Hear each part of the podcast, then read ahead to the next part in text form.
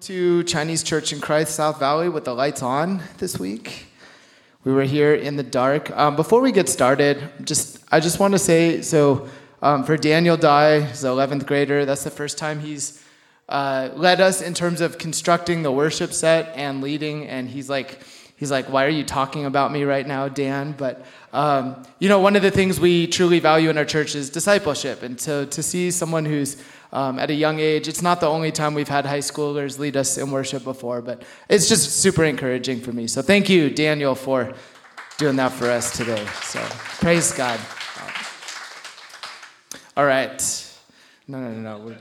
I don't think he wants to do that. um, so, if you're joining us, we've been talking about our 2024 church theme, uh, which is trust in God, and it comes from 1 Peter chapter 5. Last week, it took us um, some of the context around this passage in 1 Peter chapter 5 took us into the topic of spiritual warfare, and it was ironic that we were doing this on a Sunday where there was no phys- like electrical power and we were having our service here in the dark singing with just a guitar and no amplification and no lights. And so at least from the from the visual quality it was maybe like it was like kind of more depressing than you might be used to but I was just very encouraged by how many people drove to church through a crazy storm to come and worship God here together last week? If you were trying to join us on Zoom, we certainly apologize, but circumstances were beyond our control um, for that. So today, the lights are back on, and we're going to continue to talk about the topic of spiritual warfare and we don't have darkness to freak us out, but we've got the super creepy like water heater in the kitchen that's boiling and sounds like a ghost. So it's keeping us kind of on uh, on brand for talking about spiritual warfare here this morning. So, um, if I can call our attention to our theme verse for this year that we've talked about over a couple weeks, it's from 1 Peter chapter five. So I'm going to reread uh, the verses we read for that, and then the passage from last week. But then we'll get into our main passage for today. So our church theme about trusting in God comes from 1 Peter chapter 5, starting in verse 6. And Peter writes, Humble yourselves, therefore, under the mighty hand of God, so that at the proper time he may exalt you, casting all your anxieties on him because he cares for you and the idea of trusting in God in this year and in our lives, because we know each year that we live has different circumstances, different challenges, different temptations not to trust in God and to trust in ourselves or other earthly things. And that's why this passage is such a good one for us to focus on this year. Um, because if we truly believe that Jesus cares for us and he's demonstrated that to us on the cross, then we can trust him with all of our anxieties. And so last week we looked at these verses uh, if we keep reading in that same section. And starting in verse 8, Peter then says, Be sober minded, be watchful. Your adversary, the devil, prowls around like a roaring lion, seeking someone to devour. Resist him, firm in your faith, knowing that the same kinds of suffering are being experienced by your brotherhood throughout the world. And um, last week, I feel like it was kind of like an introduction to the topic of spiritual warfare, or just the fact that there is this being, the devil, that prowls around people in this world like a lion. Um, and so at the end, we read through one verse in the book of Ephesians, and I really want to focus on that um, this morning as our main passage. And what we said at the end was both Peter, as he's writing to a group that is experiencing lots of persecution at this time, and Paul, who's writing to the Ephesians, we're going to look at Ephesians, um, as the church was still being formed in the first century AD, they needed lots of encouragement for the, both the persecution and also the spiritual warfare they might embark on. And so I'll do a bit of review of what we talked about last week, but let's read our, our main passage for today. And we said that both Paul and Peter, they are both biblical authors, both disciples, very well known disciples and apostles, and they both seem to agree on this topic of trusting in God to kind of assist us in a world that is actually far more spiritually scary than we might think it is. So if you've got your Bibles, let's go to Ephesians chapter 6. And this is the famous passage about the armor of God. We read one verse in it last week to kind of conclude, but I want to focus in on these four verses, starting in verse 10. So, Ephesians chapter 6, verse 10. If you've got your Bibles, you can go there. This is going to be our main passage for today. Should also be up here on the screen. Um, but let me read for us. And Paul says, Finally, be strong in the Lord and in the strength of his might. Put on the whole armor of God, that you may be able to stand against the schemes of the devil. For we do not wrestle against flesh and blood, but against the rulers, against the authorities, against the cosmic powers over this present darkness, against the spiritual forces of evil in the heavenly places. Therefore, take up the whole armor of God, that you may be able to withstand in the evil day, and having done all, to stand firm. This is God's word. Let's pray.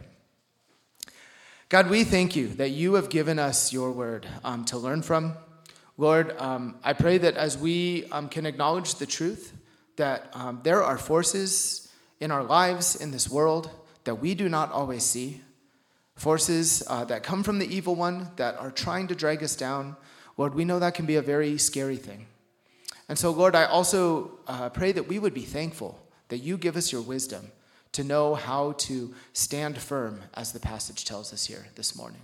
And so, Lord, if we're often oblivious to the presence of spiritual warfare in our world, Lord, we might think if, if we're awakened to it that it's really scary, but Lord, I pray that we could see that you give us what we need to stand firm and to trust in you and to experience, experience victory over the powers of darkness that live in our world. So, God, would you open our minds and our hearts to your word this morning? We love you. We pray this in Jesus' name. Amen. All right, so.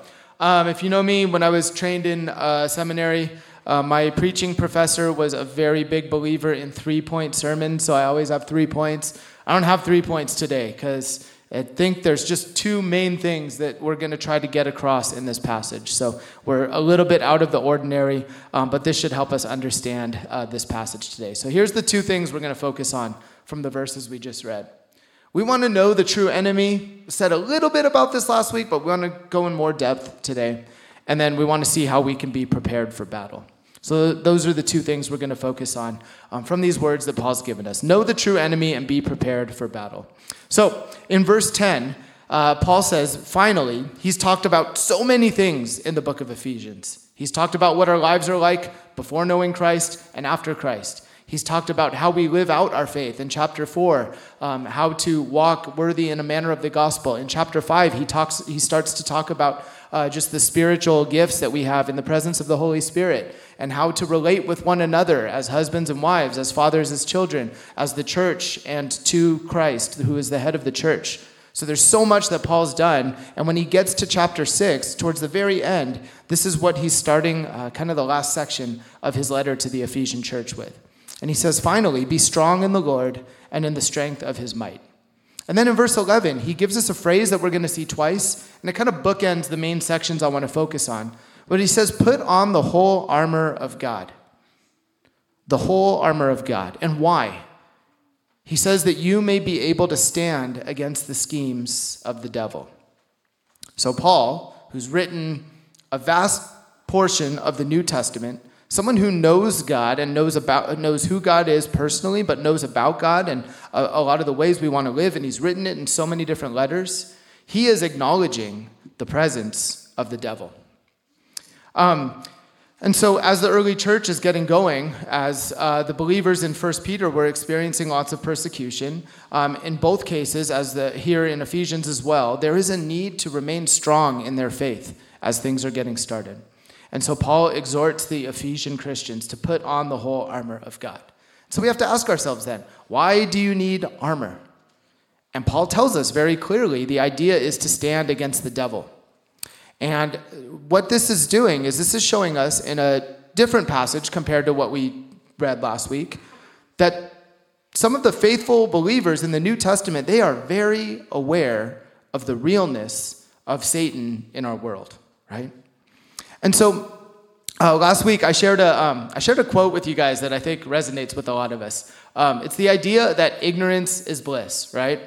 And the example I used is if you go in our church foyer, it's like, um, you probably don't want me to tell you this, but there are so many bugs and spiders that exist there. I said I might do some cleaning. None of that happened this week, full disclosure. So, anyway, um, but a lot of times we can actually be comforted by what we don't know. And it, it matters here in this passage because if we go about our lives and we think God is good, He's loving, He's given us the church, He's given us the body of Christ, and we don't think about the devil at all, I want to suggest to you that in this passage and in 1 Peter, perhaps that is exactly what Satan wants. And I shared a quote with you that comes from, it was made famous in a movie, but it's the origin of it is kind of debated. It goes all the way back to like, you know, uh, poetry in like 19th century France and other authors as well. But the quote, um, I think it's up here. Is it the next one? Next slide. Uh, yes. The, this is a quote that I think uh, kind of helps us think about this, but it's that the greatest trick the devil ever pulled was convincing the world that he didn't exist. And there's this idea that if we are going through life and everything seems fine and, and dandy, like maybe that's a good thing temporarily. But when challenges and evil and conflict comes about in our world, we want to know the true origin of them and where it's coming from. So if we go back to the, um, oh, that's why the quote wasn't there yet. So I was supposed to read the verse first. If we go to verse 12, there it is. Look at how Paul describes the influence of Satan in our world. He says, For we do not wrestle against flesh and blood, but against the rulers, against the authorities, against the cosmic powers over this present darkness, against the spiritual forces of evil in the heavenly places. That is a huge description of lots of things that are powerful, but that we oftentimes cannot see. And why this passage has stuck out to me over so many years, as I shared briefly at the end of last week's message, when Daniel was preaching on this at a conference we were at, he realized that as a youth counselor who was doing junior high ministry and having uh, lots of trouble engaging the attention of the guys in his small group, he could go home from youth group and think, oh, those junior high boys that don't pay attention and like, you know, are just causing shenanigans, like they're the enemy. But then when he was preaching on this and he's reading what the scripture says, it says, For we do not wrestle against flesh and blood but, and then there's this long description of things that are often unseen, right? And so here's why this is so the idea of spiritual warfare and the disguises of the devil are so important for us. Oftentimes, when we have conflict with people in our lives, whether it be significant other, family members, close friends, a lot of times in the course of an argument, we can think, oh, that person's the enemy. Like, I need to win this argument against that person, or how could they treat me in this way? But Paul is saying we do not wrestle against flesh and blood, but there are other forces in play that are trying to drag us all down. And last week, I used the analogy from the movie The Matrix about the red pill and the blue pill. If you've watched the movie, I'm not going to go into all the details, but the idea is that, like, for Neo, the main character, he's being given the opportunity to see the world as it really is versus to continue to live in ignorance, not to see how kind of dark and depressing and like schematic like a lot of evil powers are. That's kind of the premise of the movie. I was encouraging us as the body of Christ, we want to see the world as it is. We actually want to acknowledge the, the reality that Satan is real, that he is trying to drag us down. You see it in multiple passages all throughout the New Testament. And that can sound very, very scary.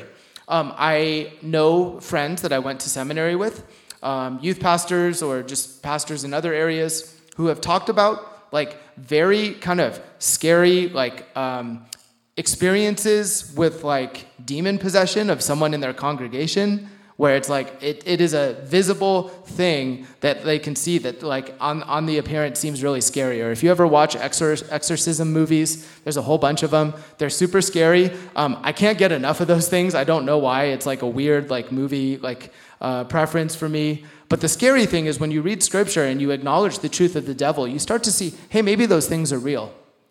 But when we see the way paul is writing this verse I don't actually think he's talking about like a, a very explicit, like, oh my gosh, like someone is demon possessed, we need to like hold them down and pray for them, even though that's a real thing if you go to churches around the world. But if he's talking about powers that are invisible, that are of the air, that we cannot often see, perhaps we are not aware of the ways that the influence of Satan subtly influences us in our conversations with someone that we love or in moments of conflict.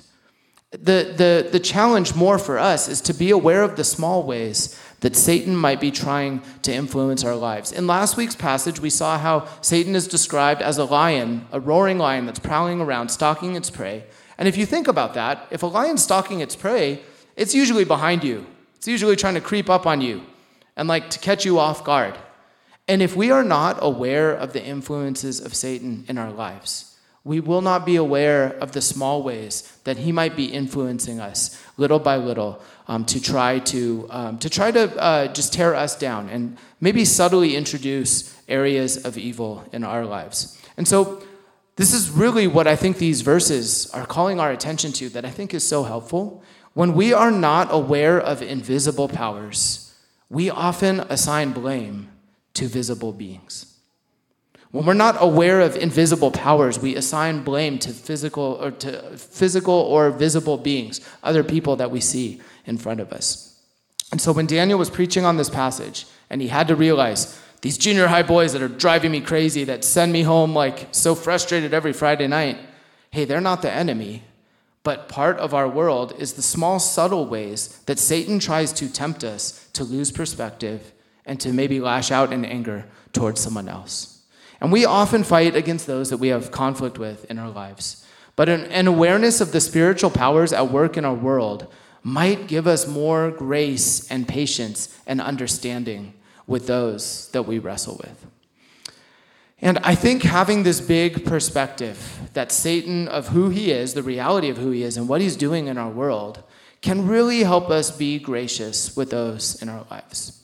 Um, this made me think of there's a part of a very famous movie, Good Will Hunting. I've been on a movie like example kick in sermons. You guys might think all I do is watch movies, which if you talk to like any of my friends, especially Jeremiah, who's like our movie buff, you'll know that's absolutely not true. I'm like very movie illiterate. But anyway, uh, for, oh, for, for the purpose of this sermon, if you've seen the, the, the movie Good Will Hunting, there, the main character is a very like bright, like man, like young man with like great uh, uh, just math ability and potential and like the potential to do all kinds of jobs but he's had such a troubled childhood in his family and his background having an alcoholic father who would, who would abuse him as a kid to the point where he was not coming anywhere close to his potential. And one of the key scenes in the movie is when he's meeting with his therapist played by the late great robin williams fantastic actor right and so when he's talking about all the things he's experiencing in his life and all the ways that he's acting out and all the ways that he's not kind of holding to his responsibilities, the, as he's meeting with his counselor, the counselor says, It's not your fault. And he says, Yeah, yeah, yeah. And he tries to laugh it off. And he says it again It's not your fault. And over the course of, I rewatched the clip this week, he probably says it like eight or nine times. And each time he's still trying to like play it off as if he's okay, as if like nothing's happening. And after the eighth or ninth time where he says, It's not your fault, he just burst into tears. And you can see that he's been holding in all of this like stuff that's been going on. Way more under the surface than we can see in people's lives. And I use that example just to say that when we can have the perspective that perhaps we are all being spiritually attacked in ways that the enemy wants to drag us down, I do think it can give us more grace and patience for those in our lives. Now, here's what this doesn't mean okay? Because I don't want anyone going home and like, if you're in some conflict with your parents, you're like, oh, it's this invisible spiritual powers that made me do it. Like, you can't be mad at me. That's not the point here, all right? Because um, I think trying to understand where your parents might be coming from in some conflict, there's great spiritual value in that as well. But if we all had the perspective that we live in a world where the evil one is trying to drag us down, I really believe that would change our relationships with one another and the ways that we love one another. And so that's, um, that's what we see here in being aware of the invisible in this description in verse 12.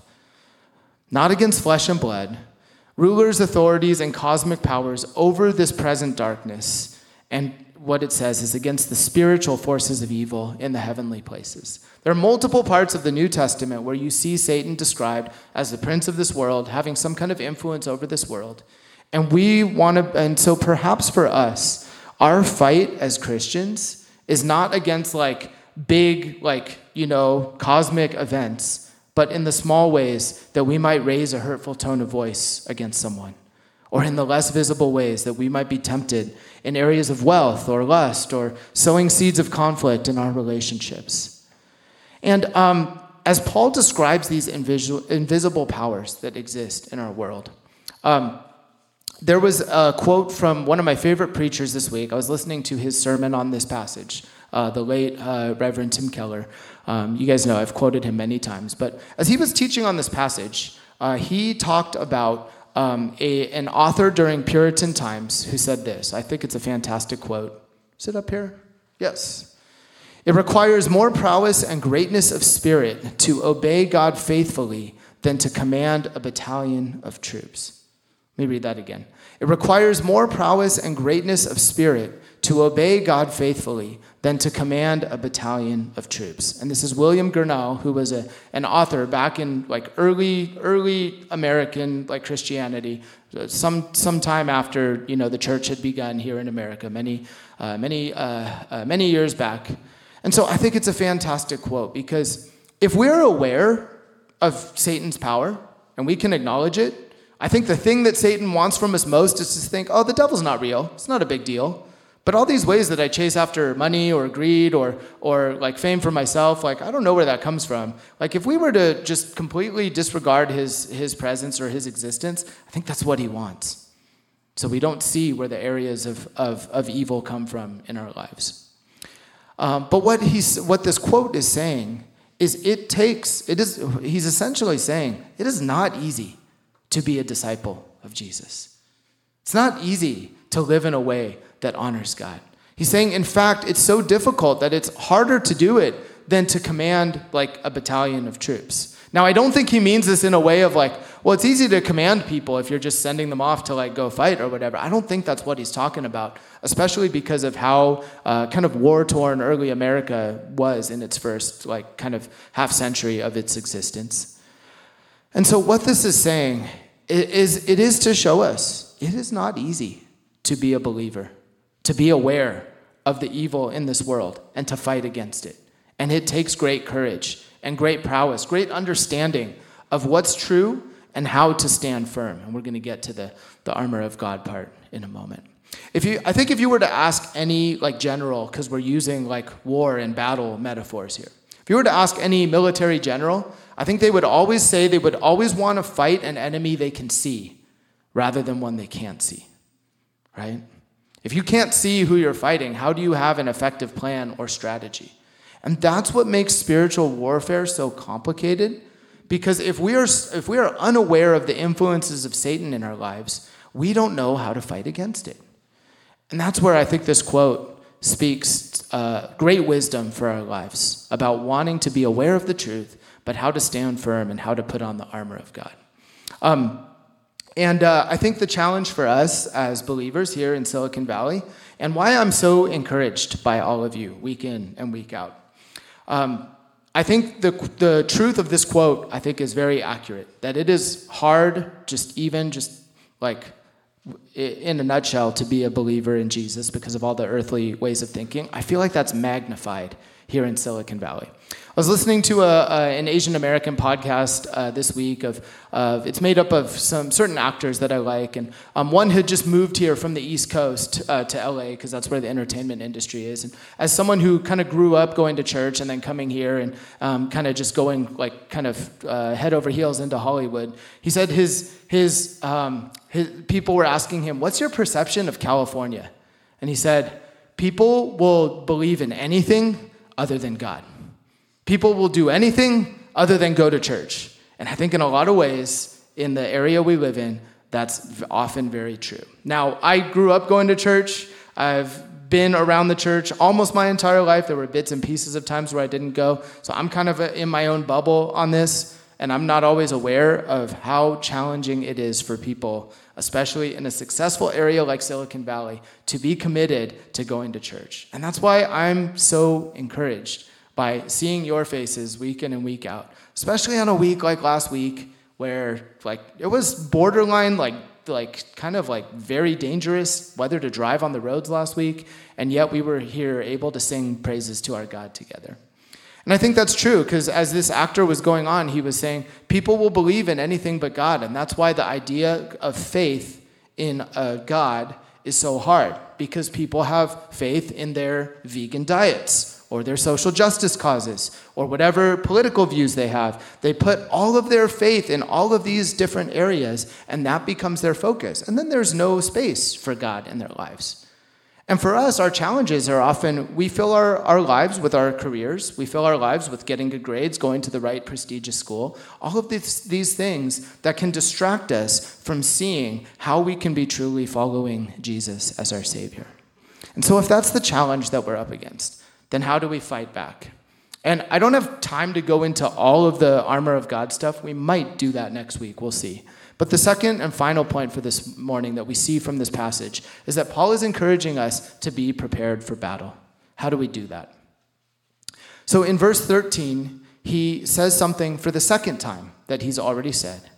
Therefore, take up the whole armor of God. He said it back in verse 11, and he's saying it again here. He says, Take up the whole armor of God, that you may be able to withstand in the evil day, and having done all, to stand firm. Now, what is this armor of God? If we're saying this world is more spiritually dangerous than perhaps we may think, we might think, ah, well, if it's that challenging, like what hope do we even have? And that's why Paul goes to great lengths to talk about the armor of God. And so, like I said, I don't have I don't have a, a ton of time to talk about each piece here. But what I want to say, I, want to read a description of the armor of God just so we get a sense of what Paul is saying that we have at our disposal in order to fight the, just an earthly way of thinking. So, starting in verse 14, he says this He says, Stand therefore, having fastened on the belt of truth, and having put on the breastplate of righteousness, and as shoes for your feet, having put on the readiness given by the gospel of peace. In all circumstances, take up the shield of faith, with which you can extinguish all the flaming darts of the evil one, and take the helmet of salvation and the sword of the Spirit, which is the word of God, praying at all times in the Spirit with all prayer and supplication. So we have a list of what the armor of God is, right? And like I said, there's a lot of depth to it, but just at first glance, what we see here we see the there's the images of the armor, like pieces of things you would put on, like the belt, the breastplate, the helmet, etc., etc. But the armor that we have to fight against the invisible forces that want to try and drag us down are these things. It's truth. It's righteousness. It's peace. Faith. Our salvation and the Holy Spirit, which also is tied in in the passage with the Word of God. Right? Now, we can and we probably should do a deep dive on what all of these different things mean and how that can help us kind of individually in our lives. Perhaps that, that might be next week's message. Um, but what this is telling us is God gives us all of these things that we can fight back with. That we're not victims to the fact that we live in a world that's often extremely dragged down by the presence of the evil one. But I think perhaps the most important aspect of the armor of God is not what it is, but when do you put it on?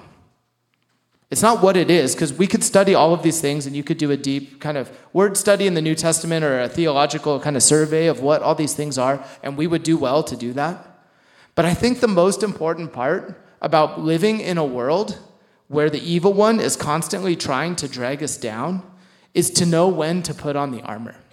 Because if you think about it, if you're in war, if you're going off to war, like you never see this in a, in a movie, right? If, if you're about to fight, it's not like you see the army coming charging towards you and you're like, oh, it's time to fight.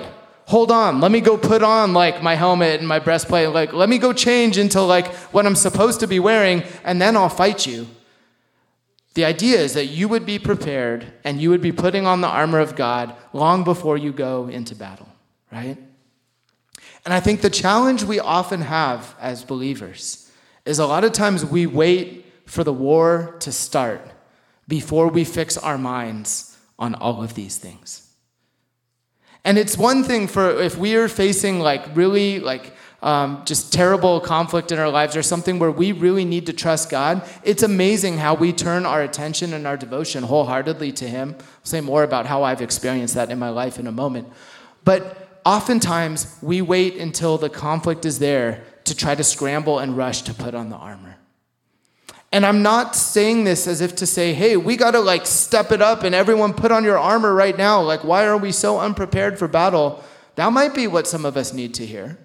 But what this has shown me is perhaps the act of coming here and worshiping God week in and week out, perhaps going to youth group and singing songs, which, by the way, are grounded in truth and talking about righteousness and faith and all of these things. Perhaps God is preparing us for this battle, for this fight, way more than we think right now, even if we're not in that fight right at this second. And I think that's a change in perspective that would be really helpful for us to see. Hey, going to church every Sunday is not just to fulfill a religious kind of uh, obligation or to go see my friends or to go, but no, what if God is preparing us with everything that we need for the battles that we're going to experience in our lives? The most important part of the armor of God is not what it is, though there's so much goodness here. It's when do we put it on? And I would say that if you are actively trying to grow as a Christian, the armor is going on as we speak. And I think that's something we want to have an awareness of in our lives. And if we could see our time spent in the body of Christ, reading God's word on our own or with other brothers and sisters, praying for people, then we are developing this armor that Paul talks about that helps us be ready for when the evil one comes.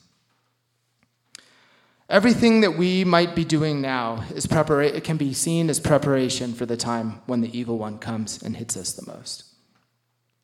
Um, I want to close with kind of sharing this experience I think I've had in the area of spiritual warfare. I shared like bits and pieces of like what my thought life is like like during the week last week, and hopefully you know that if you have a crazy thought life, like you're not alone, and that's because of the the invisible powers that we see. Um, but I think the time where my mind was a spiritual battlefield was the most was when we tragically lost our brother Michael a couple years back, right? Um, some of you knew him, maybe not all of you did, but uh, Michael Huang was a college student in our church. He had taken a gap year to go and do um, discipleship uh, stuff in Hawaii and around the world. Grew up in our youth group and tragically lost in a fishing accident at the age of 22, right? And I was never, I, I, don't think my mind had ever been as affected by lies from the evil one as that week. And just like the time from when the accident happened up to like when it was time for his memorial service to happen, and thinking about that, like my mind was definitely a battlefield. And here's the thing about the amazing like parts of what God gives us. I was amazed at all of the kind of really, really dark thoughts that I was having that week and how that did not crush me over the course of the week, but that I had this true sense that God was with me, fighting for me and with me. I shared with you last week, if you were here, about a friend who's a pastor, has been a pastor for close to 20 years now. He was a mentor for me when I was in college. And uh, he was on his way to being a professional, like, stuntman, because he was really good at martial arts. And what he said when people asked him, Why did you give up a, uh, what was going to be a successful martial arts movie career to go and become a pastor? He said, I found something that's far more dangerous, but also far more fulfilling. And in the moments where my mind has been the darkest, I've seen the truths that what it's like to actually wear the armor of God. And I would say that during that week and how difficult it was, it wasn't like I was like actively like, oh man, like which verse is gonna like help encourage me in this moment, or how do I put on the helmet of salvation and remind myself like, you know, I'm a believer and God's with me. It was far more subconscious than that in the challenges that I experienced, but also in the victories that were won. And if we are active in wanting to be a disciple of Jesus Christ, we are forming the pieces of armor that will give us the strength when we experience the spiritual battles that inevitably will come in our lives. And that is why the armor of God is so important and why we can put it on right now at this moment. If we're going to trust in God in the year 2024, let us not wait for the trials to come, but can we start to fill our minds with righteousness, with faith, with truth? with peace. All that we see here in the passage of the of the armor of God. I see different people taking pictures of this list. It's a good list. Um, you, it's totally fine to take pictures, um, but it's also right there in Ephesians chapter 6. And it's a passage we can go back to over and over again. And that's where it's at. But I really believe we want to understand the realities of this world, the small ways that we are often influenced by the presence of the invisible evil one. But we want to know that God has given us what we need to put on the armor and to overcome. Let's pray together. God, we thank you that in your great love for us, that you have given us your Son, Jesus Christ. God, so that we could be forgiven, so that we could know who you are.